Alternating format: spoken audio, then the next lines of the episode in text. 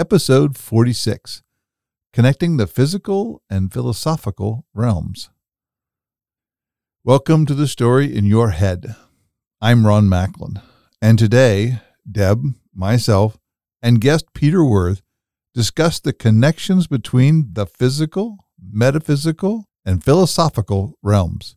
We dive into how many philosophical practices and ideologies are related and how they are translating to and impacting our everyday lives.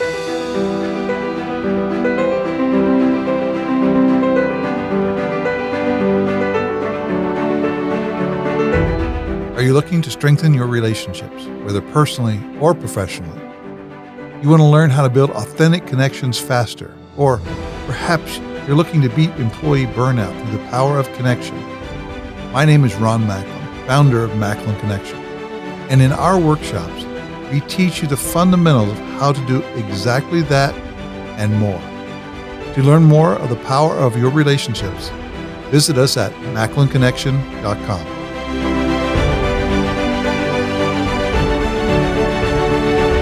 Welcome to the Story in Your Head podcast. Today, our guest is Peter. And uh, Peter, if you could start, like, could, you give a brief introduction of yourself for our listeners to, to know who you are? Thanks. It's a pleasure to be here. Thanks for having me. I have a a bit of a I don't want to call it a split personality necessarily, but I have kind of two tracks that sort of describe what I do and who I am. I guess one is sort of a professional track, which is based around computer science, uh, information technology, and systems and I've been doing that professionally for uh, a couple of decades now. And another track has been what you might call sort of a philosophical or a mystical track. And that is about uh, three decades long as well. That that you know started with spiritual practices and yoga, and sort of got a little heavier into philosophy, theology, and the writing of some books and and, and a blog, which I think will be part of what we cover and, and explore a little bit today. So, I mean, outside of that, family, I've got two older kids in college and, and a younger boy, and that's been an adventure. So great. Well, thank you, Peter. I, I'm curious if you can tell us a little bit about your research as well. Tell us about your research and, and what was the story in your head that changed because of the research you're doing? You know, I think that it sort of all sources back to as I was getting out of school and trying to figure out w- what to do with my life, more or less. I was playing and coaching and doing a lot of tennis at a pretty high level, at, at a level where sort of the mental aspects of the game became very relevant and very pertinent. And so the idea of, you know, not only controlling the body, but also looking at, you know, the impact and effect of the mind on athletic performance was sort of got me into yoga. And as I sort of dove deeper into yoga, was very attracted to a lot of the metaphysics and the philosophy that surrounds the system, and ended up studying with a group of monks from the Ramakrishna Order on the Upper East Side. So shout out to the Ramakrishna Vivekananda Center of New York, and studied with them for a while. Was initiated by a teacher out of that center. And you know they have a very strong academic bent and tradition coming out of, of, of that from Swami Vivekananda on down and studied with them for a while and became very interested in sort of the philosophy and the metaphysics and the theology, which is sort of all tied together. So, and then over the course of several decades, there was a keen interest in, you know, trying to understand really from a metaphysics standpoint kind of what's really going on because you, you know i think as you as you do a lot of thinking about some of these topics the underlying structure at some level should inform you know your behavior your goals right and what your general purpose of being here is. So you know there's psychological elements to that. Theology and religion sort of addresses some of those pieces but for me as more of an engineer it was always well hold on hold on let's let's not make any assumptions about who or what but let's look at you know what we can learn from not only our physical environments but also our psyches, right, which is how we sort of interact and interface with people and the world itself. What can we say about those things? And from that, kind of build out your your sort of moral compass and your basic kind of life goals and things that should you know motivate you day to day, right? And you, you know, ultimately, uh, many of those things come back to you know episodes that people have in their lives, and I'm no exception, where, you know, how you used to things, think of things you know, sort of crumbles and sort of falls apart in some ways, right? And, you know, people go through various thresholds and have sort of various experiences that make them reevaluate things from the ground up. And so, as I kind of did that, certainly as a young man in my early 20s, and as I got married for the first time, you know, you really, I spent a lot of time thinking about what it is that I could truly say was, what I, what it is that I could truly say I really knew for sure, and how that dovetailed into not only my psychological or mystical practices, but also my day to day life and, you know, where physics and computer science and engineering was from an empirical standpoint, you know, so, you know, tried to sort of synthesize that. And much of my writing reflects that to synthesize that all together, not, not necessarily in, in sort of how to behave day to day, but what we could really say about the structure of existence, the structure of reality, that is very much aligned with you know ancient philosophical systems, Eastern philosophical systems, more so perhaps than the Western side, and you know, and how that comes to inform you know not only my writing but also my research and from an engineering standpoint eh, that that dovetails into metaphysics ultimately. Thanks. Just for our listeners to hold it right. You talk about metaphysics. You talk about mystics, mystical, right? and you talk about engineering. So could you like how do you use those terms like engineering and then mystical and the metaphysics? Yeah, so that's that's a great question, and that is the area in particular that I'm interested in. Is right sort of between that trifecta of the three.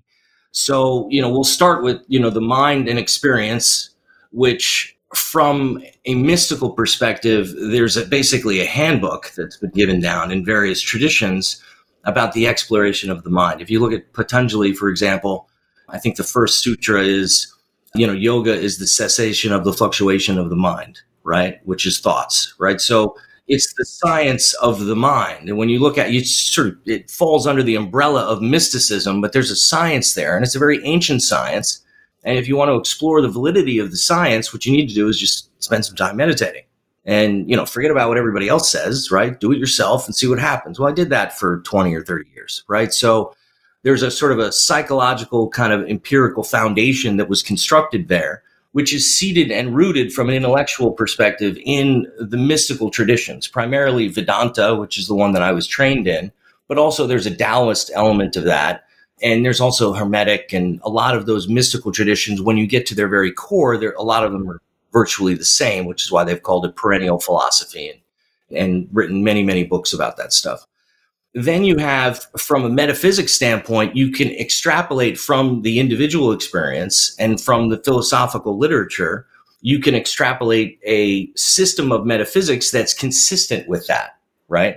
Which is also consistent with physics at some level, like how does, you know, things or objects behave? And then there's sort of a middle ground between physics and metaphysics, which is sort of the area of my specific interest in research right now, which is computer science and engineering. As you look at artificial intelligence and machine learning, for example, what we're able to do now is effectively empirically validate whether or not these philosophical systems are well grounded or not, right? When you look at AI, you look at how these systems behave and how they learn, you see a lot of the same kind of design patterns fall out. That could be a coincidence, or that could be, in fact, because we're onto something, right? Or maybe there's some engineering involved in terms of how we're designed, right? There's lots of different places you can go from that philosophically. But so you have mystical, sort of the psychological element on the one hand, and then you have the metaphysical, which is sort of above the physical and above the psychological, right? What are the sort of cornerstones of reality? And then, you know, adjacent to that, you have the sort of physical reality, which is you know the laws of physics and social norms and other things that day to day you know can't be can't be ignored necessarily so we live i think at a very very interesting and unique time where much of the tenets of the mystical tradition are starting to we're starting to gain techniques to be able to explore their validity and in a way that w- we couldn't do 100 years ago or even 50 years ago and so I've, you know, I'm, I'm starting to dive into that from a computer engineering standpoint right now. And that's, you know, I mean, it's, it's, it's highly technical, but you don't look at, you don't see very many computer scientists and engineers that are looking at the challenge and the discipline of metaphysics as it relates to you know, their particular field, which is very empirically grounded, right? I mean, I have inputs and I have outputs, and I can tell, you know, whether or not what it is that I've constructed is deriving the same conclusions that I would as a human being, right? Well, now you have something that can empirically validate, you know, the thought process in general, or you know, and this is a bit of a stretch goal, you know, the validity of philosophical systems at some level, right? And you know, I think the next, as we go through the next few decades, there'll be some really interesting developments from an engineering standpoint and from a humanity humanities standpoint, which start to tie some of these things together and take some of the uncertainty and the unknowns out of the philosophical and theological literature, which is uh, you know, there's an element of faith there, but you want to at least be, you know, guided as empirically as you, as you can, because you know these how you sort of line your life goals up is a is a very important question, and and you want to base those on as you know as solid a ground as as you can. I think it's fair to say. Thank you, Peter. Yeah, I. I, I'm so triggered to think about how machine learning and human learning and what you've noticed right now is uh, uh, how are they different? And uh, what what is leading you to those techniques that really are going to get us to that next point where those models come together? Yeah, so it's a it's a really good that's a really good question. So you can think of you had those sort of three main areas, right? If you look at the sort of the mystical or the psychic area, there's a fundamental question about what is the nature of mind versus what is the nature of consciousness, right? So, and you know, that's a that's a whole area that in many respects is not really engrounded in in much empirical data just because it's a very difficult problem. And so you know in, neuroscience and there's a lot of different theoretical frameworks that are being put forward and many of them are very very interesting. Not much so from a computer science standpoint particularly from a machine learning standpoint because primarily those academics are driven towards building and solving problems that have commercial applicability right? And these types of questions, I mean, computer engineers are infamous for not, you know, not only not caring about people generally because they like machines, right? But but philosophy is like, I mean, they don't even. I have an old advisor of mine that, that has read some of my material, who's actually a, a fairly religious person. He, he's a fairly Catholic person. And he's, it's funny because, you know, he'll conclude after reading a bunch of, a bunch of my work. He's, he's well, you know, okay, so your opinion, the next guy's opinion, the next guy's opinion, what, how do you even tell the difference? Right? It's just, you know, and you look at the sort of tradition of Western philosophy, in many respects, you can just sort of go along the line and be like, well, yeah, they all have a point, but how do you determine which one's right? And, and you get into sort of this, this endless debate, right? But when you look at the psyche, you, you can extrapolate out, and Kant does a very nice job of this. In fact, one of my last books is about sort of a Gnostic reading of Kant, but uh, he basically extrapolates out the process by which we acquire knowledge and eh, somewhat indirectly the process by which we think. And he developed a, a fairly rigorous system of, of, metaphysics around this. This is his critique of pure reason, basically. And it's a model, right? I mean, you can't necessarily say this is the only truth, and there is, you know, and, and there's been all sorts of debate around it. But that process of thinking, irrespective of the question of consciousness or the question of a soul necessarily, but that process of thinking now is where massive billions of dollars of investment is going into in terms of how to replicate it, right? Now, many respects, and computer scientists generally don't really want to get into this debate, or the fact that I can engineer something that does basically the same thing as we do, well, you know, what's artificial, what's human intelligence, what is intelligence, and you get into sort of this endless debate question. But what you can say is that certainly for some types of problems, we've identified fairly very robust frameworks in terms of how you solve them. I'll give you an example specifically. A natural language processing.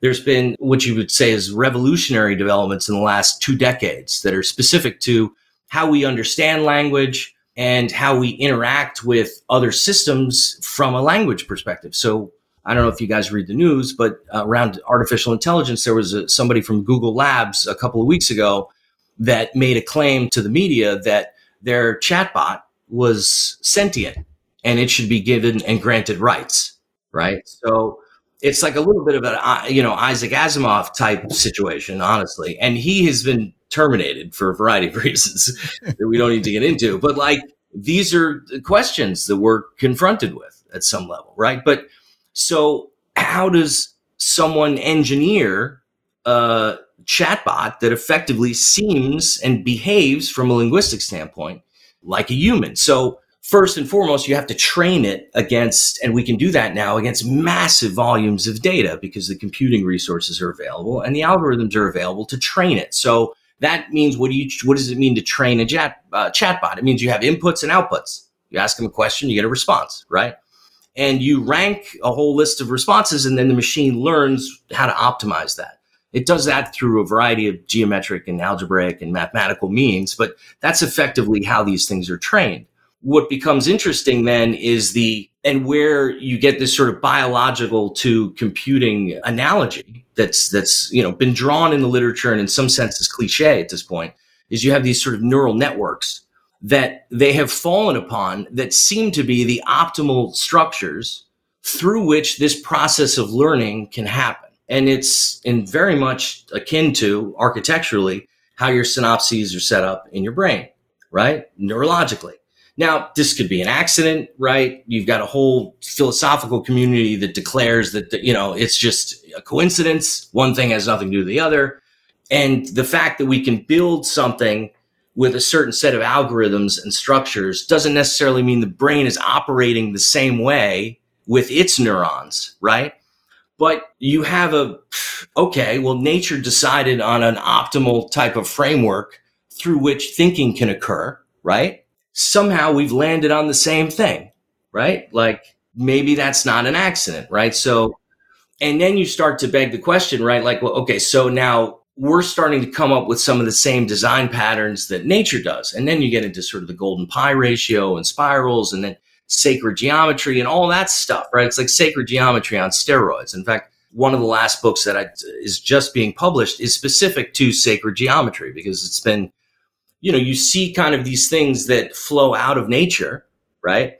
As design patterns that show up in math and geometry, right? And then physics as well. And then you sort of have this sort of philosophy of mathematics in terms of how the world behaves, right? So is that evidence of intelligent design? Well, you know, no one wants to wade into that topic necessarily.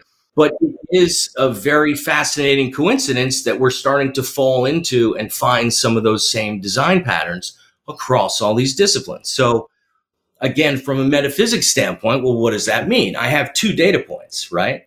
Nature is coming up with these design patterns. They seem to work heuristically to solve some of the same problems. What can be said about that structure and its origins, right?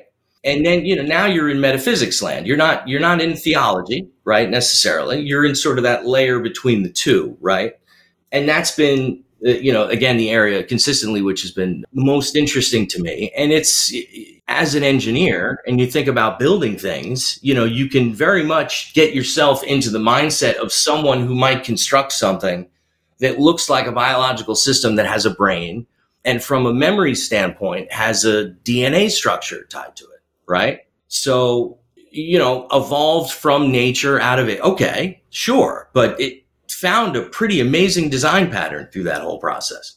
Maybe that's all natural and, you know, by coincidence or happenstance or any of that. Or maybe there was some engineering involved, right? So, you know, you, you can't say one way or the other, but the fact that we can build things that end up sort of looking like the same thing is like, okay, well, that's from a feasibility standpoint, you've at least proven something, right? So, you know, now there's some empirical ground that you can at least hold on to. Thanks, Peter. So, and you got a four year old and some kids in college. Like, what do you see will matter to them about where you're going or what's going, where we as a species, race, or biology, right? Where we're going with this? What, what's it going to matter to her? Like, what, what do they need to be getting prepared for? Or what difference will it make for them? Yeah. It's a good question. So, for, for I'd start by answering and saying, first of all, having a little boy while you're exploring these topics is fascinating because you can see how their brain evolves and how they learn. And, you know, you, you sort of fall into those same design patterns, right? So we as like grown adults, we've all been educated and schooled, right? We don't remember when we learned, you know, what red was, you know, or what a table was, right? And there is a, a long, very painful and arduous process that takes a tremendous amount of energy and time for a child to pick up on those basic ideas. And like my son right now is learning what is what letters are, you know, and pulling all those pieces together. So you have this massive, you know, set of knowledge, right? That you know society, you know, brings these children up in, right? And you can see that parallels in terms of how they learn and how the systems are designed. So you can see that as sort of another sort of uh, example. Now, what's also interesting culturally that's going on right now is, you know, a lot of people are questioning a lot of things about how culture and how society have been set up, whether it's gender roles or any of that stuff. And a lot of kind of, in some respects, an artifact of sort of this postmodern tradition where like everything is sort of power structured based and not necessarily predicated on on truth necessarily, right? So everything can be questioned, right?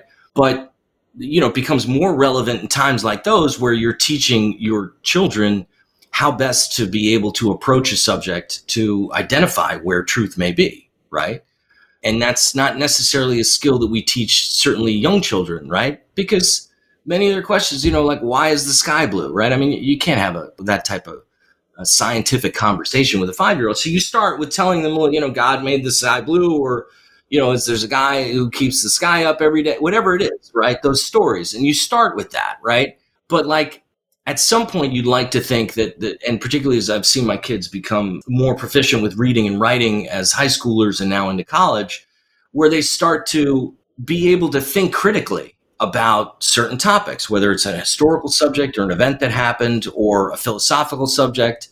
My son's studying political philosophy, so like Machiavellian, all that stuff I mean, what I see for for whatever it's worth is, in many respects, the and the teachers probably can't help themselves. And my wife is, by the way, also a school teacher in STEM, so I, I have a perspective from a teaching standpoint too. Is that they come to the table with sort of right answers in some respects, and they are pushing the kids in a certain direction, right? And I think there's a reaction, certainly in the parent community, to that but that's okay. Like everybody's got their own bent one way or the other, as long as there's some freedom of thought that's allowed and permitted for the kids to start to learn how to critically think and break apart an issue. Because, you know, that skill is going to be absolutely critical for the next few decades as we try and kind of reconstruct our society, whatever it means, right? So, you know, is the earth flat or not, right? I mean, you got to don't take anybody's word for it, but make an informed decision. You have to know how to be able to navigate through those waters, right? I mean, climate change is a big one. All of that stuff that informs our politics and which will drive kind of the structure of our society here in the West over the next couple of decades. I think that's the most important thing that the kids are learning. And, and depending upon which you know environment the kids are in, you know they're going to be taught those skills to a greater or lesser extent. You know, some of that stuff you can get from your house, but you know, I mean, when do you stop listening to your parents? Like at ten?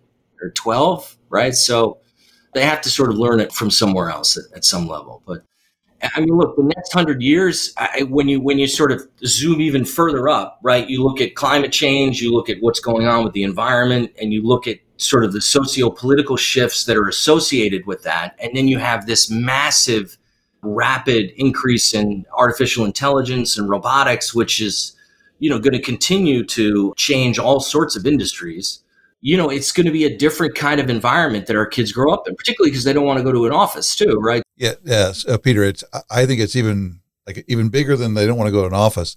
They're not even going to get their education from the places that we got our education from. We went to schools yeah. and we went to universities, and you know, oh, this was our our our track, right?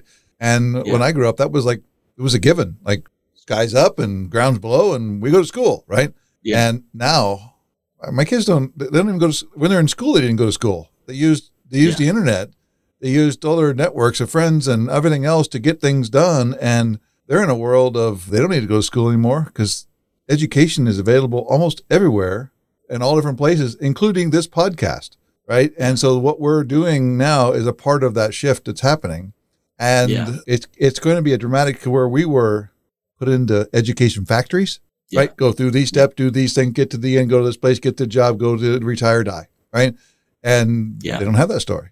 Yeah.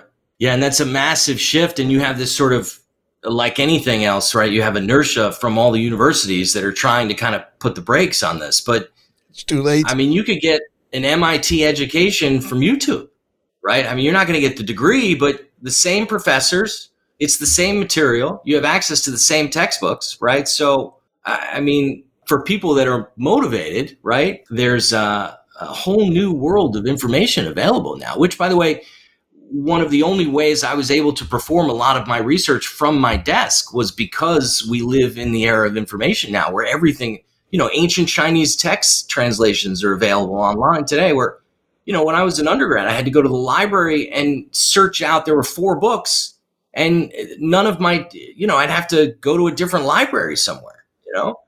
And now everything is readily available. And, you know, I think the kids don't even recognize how amazing that is that any piece of information is available at your fingertips from anywhere.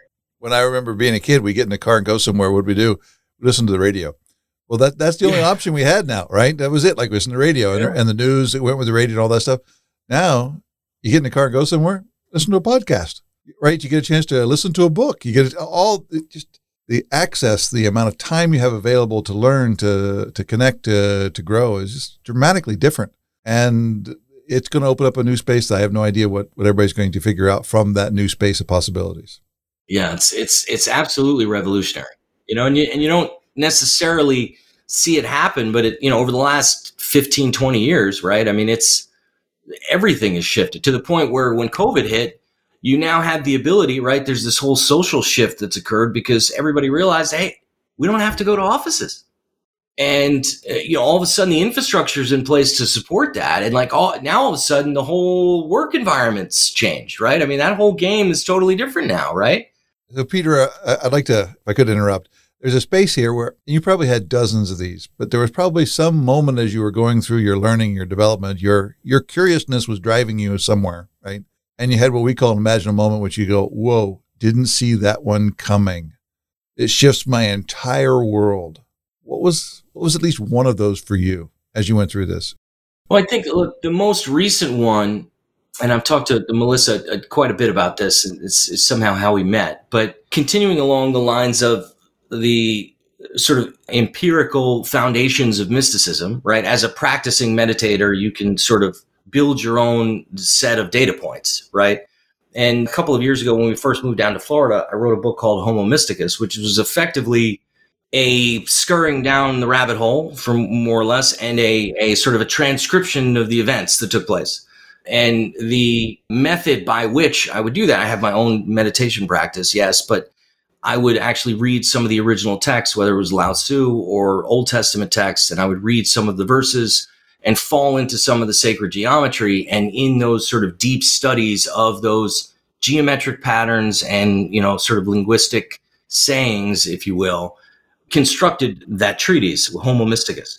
And, you know, there was sort of an aha moment as I kind of put all those pieces together, which allowed me to sort of see some, a lot of the similarities between artificial intelligence, machine learning, also DNA and some of the biological elements of neurological processing and how those analogies and sort of pieces come together to provide a nice, you know, empirical based foundation for many of the mystical practices that have been around for a long time. So there's still a lot of missing pieces. There's no question about it. But you can start to see the picture emerge when you go as deep as you can go from a psychological perspective and go as deep as you can go from an intellectual perspective, philosophically, and then again from an AI and machine learning perspective. You start to see some of the patterns that sort of under, you know, underpin our experience of reality and a system of metaphysics emerges from that. I mean, and so that was, you know, Homo Mysticus came out of that. And also this sort of Gnostic reading of Kant is also came out of that as well, because, you know, he tends to be looked at as, as kind of a, a, an analytic philosopher and, and sort of, uh, you know, very intellectual, but there's a, there's a way to look at his text as a sort of kind of an illustration of a knowledge based reality through which we move, right? And from that perspective, you, you can kind of see the machine that he devises to create his system of metaphysics, right? Which he tries to establish on empirical grounds. But by doing so, he's establishing sort of at some level, he's isolating and constructing and describing the prism through which we experience reality, right? And that's where the sort of the Gnostic piece can be pulled out of that, right? Because there's a lot of truth and and rational strength to the framework that he, he put in place. That's that's one of the reasons why he's considered to be since Aristotle, he's one of the most preeminent philosophers in the Western tradition. There's a reason for that. But at the same time, and he wasn't by any stretch a mystic, right? But he also was able to sort of isolate this sort of the idea of knowledge or epistemology away from consciousness, which he completely removes and abstracts from, right?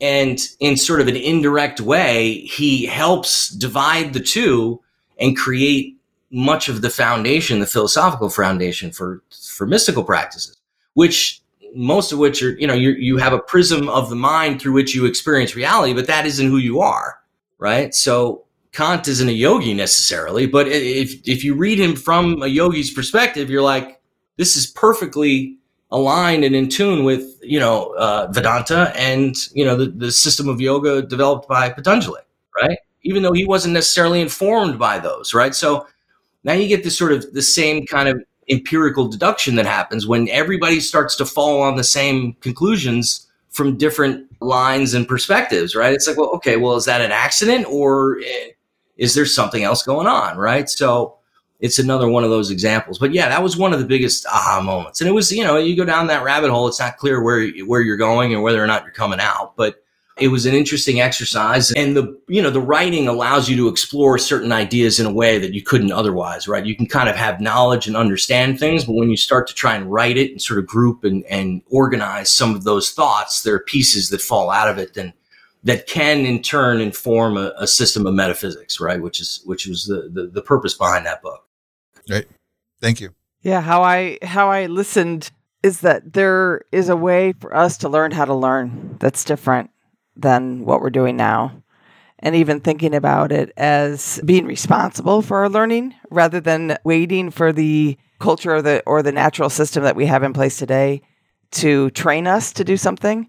You triggered me to think about the flip between if we could learn how to learn and be curious like yourself, the world we could create. Whereas if we continue to be trained to do something, we become the machines, right? We become the people that are the machines while the machines advance beyond us and can learn how to think. Yeah. Yeah. And you hit on a very important topic, right? In terms of how relevant is our perspective to the nature of reality, right? At the micro level for us individually and sort of at the social or even the, the, global level, right? So the last research paper that I just published is addresses that specific idea, which is, you know, if you end up with a somewhat empirical foundation of metaphysics, what you end up really appreciating is that at some level, our psychology, our belief systems, right?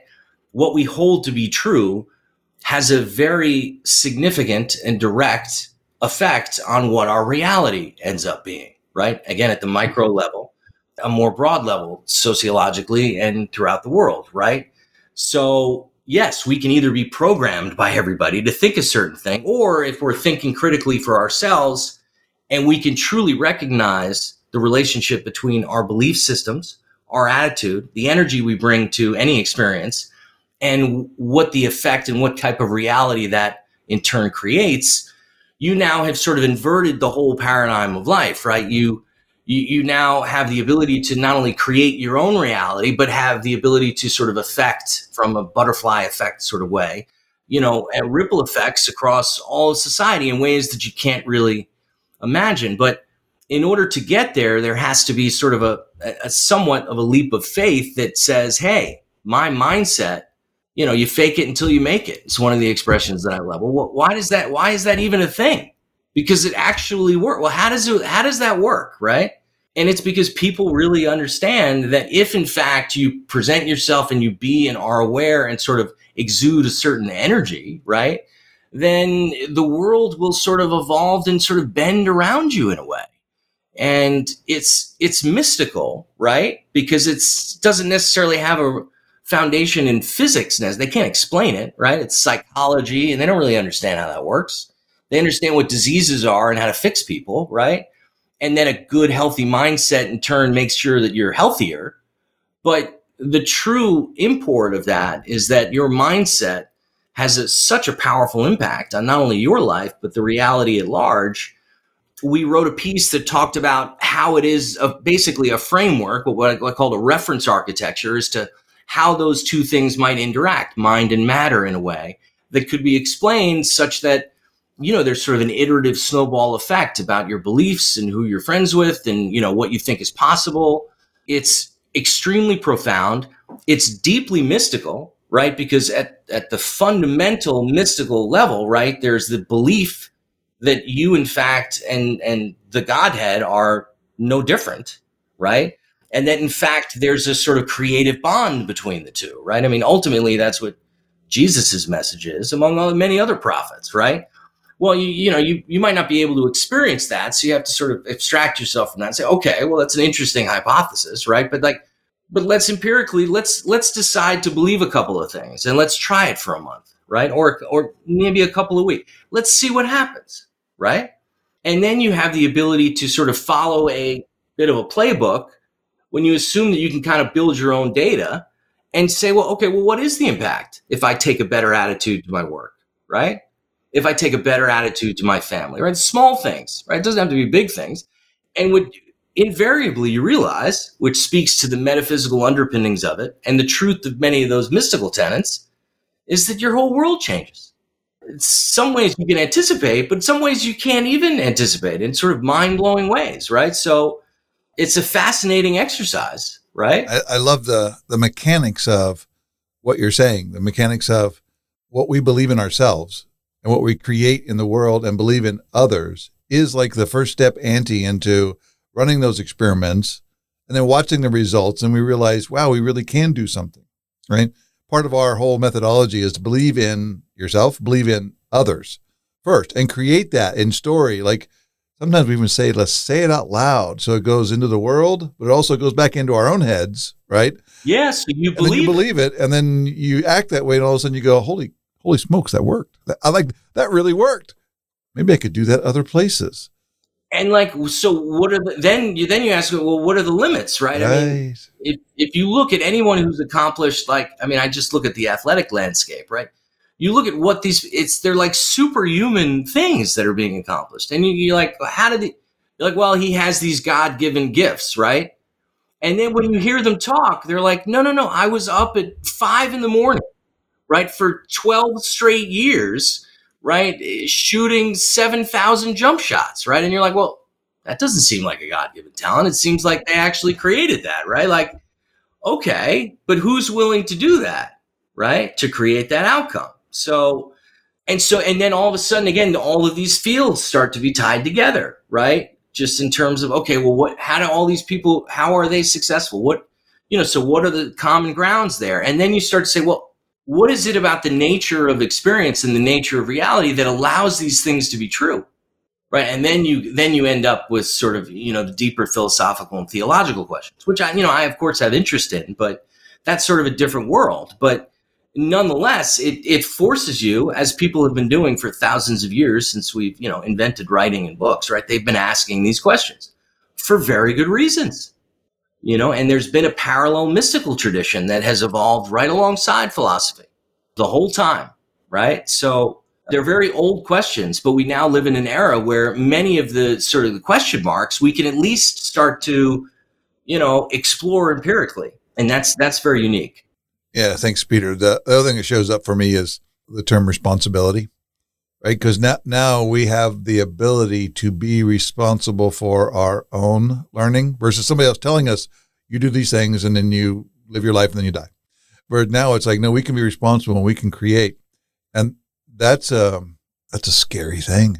Right. That, that, like, right. And then it comes back to if it's that scary, then believing in ourselves, believing in others, the faith part, the believing, the engaging that way shifts the world. And then how long does it take tipping point to happen? To where, to where yeah. people start to like, this is like, oh, this is, oh, oh, I need to believe in myself here. This is a space to do that. Got I got it. Oh, no, I need to believe in the group. Okay, great. We'll do that. Wait, no, no, no. I need to use this. I need all these tools that show up in the world that didn't before because now they can go, but this is my life. I'm responsible for it. I create it. Not, not I'm waiting for somebody else to tell me what to do, which has been the dominant strategy for the last 200 years. Right? C- certainly since World War II onward, right? And and the fact that there's a lot of people that can think for themselves right now, I mean, concerns a lot of people. Yes, yes. As it should, right? Well, if if you don't believe in people, it's really bad to have them with the ability to, to think. Right. So you know, and then you know, so what are the impacts? And you, a good word that you just used is the tipping point, right?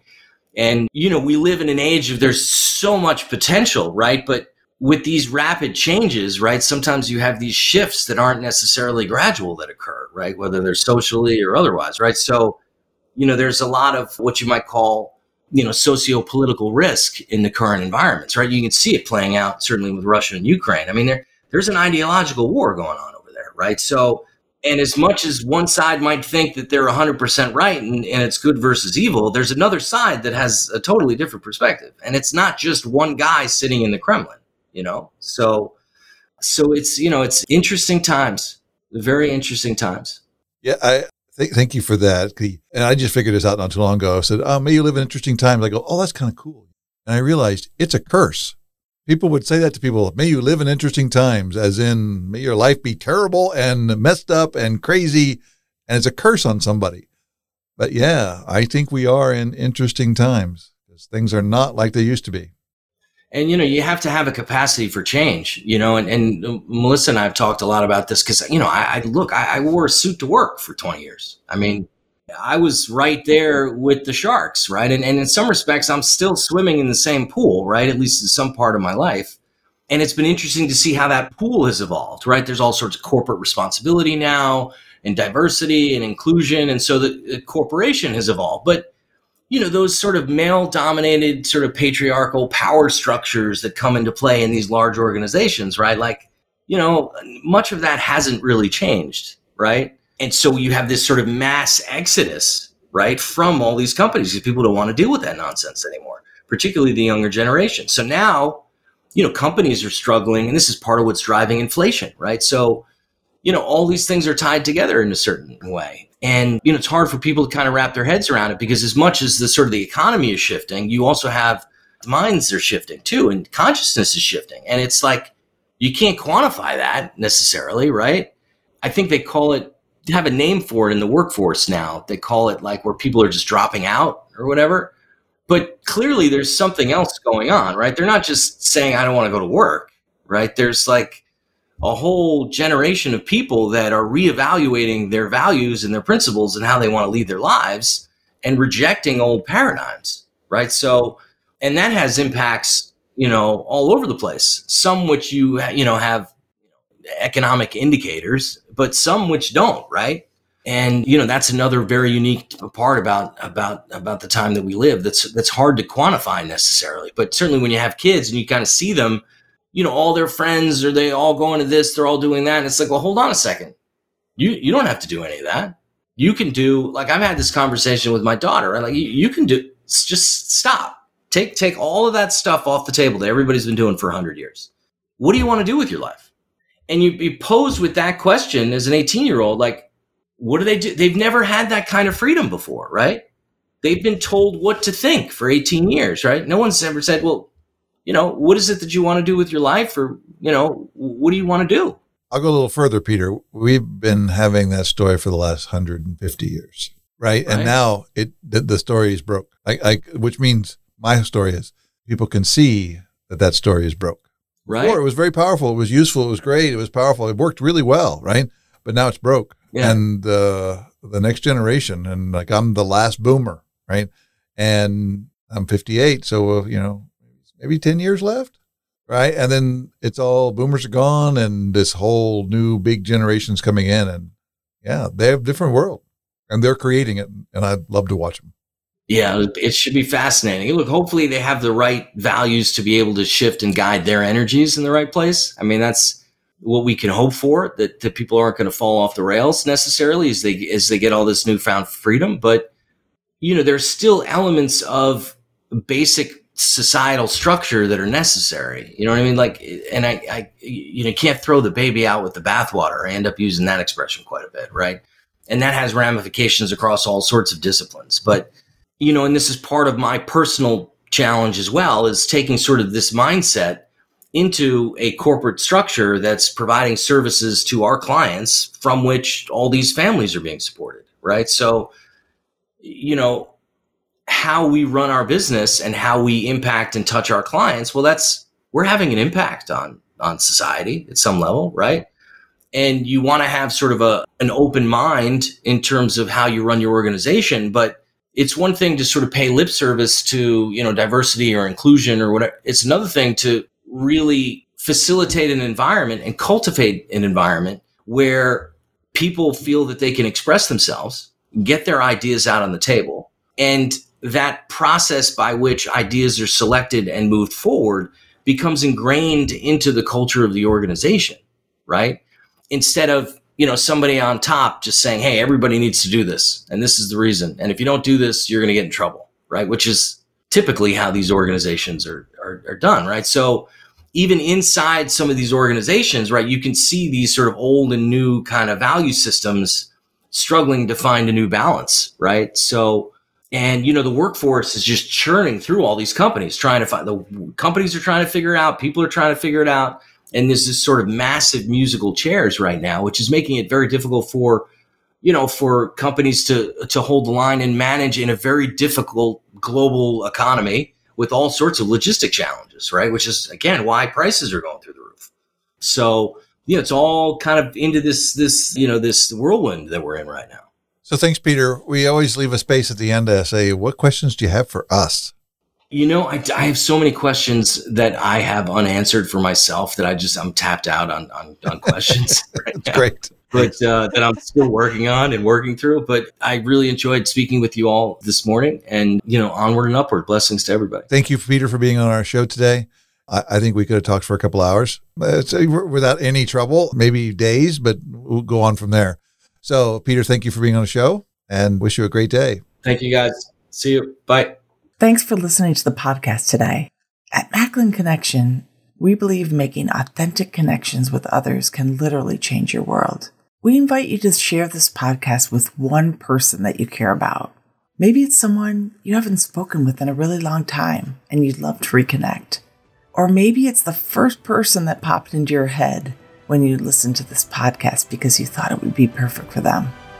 Thanks again for listening, and we'll see you next time.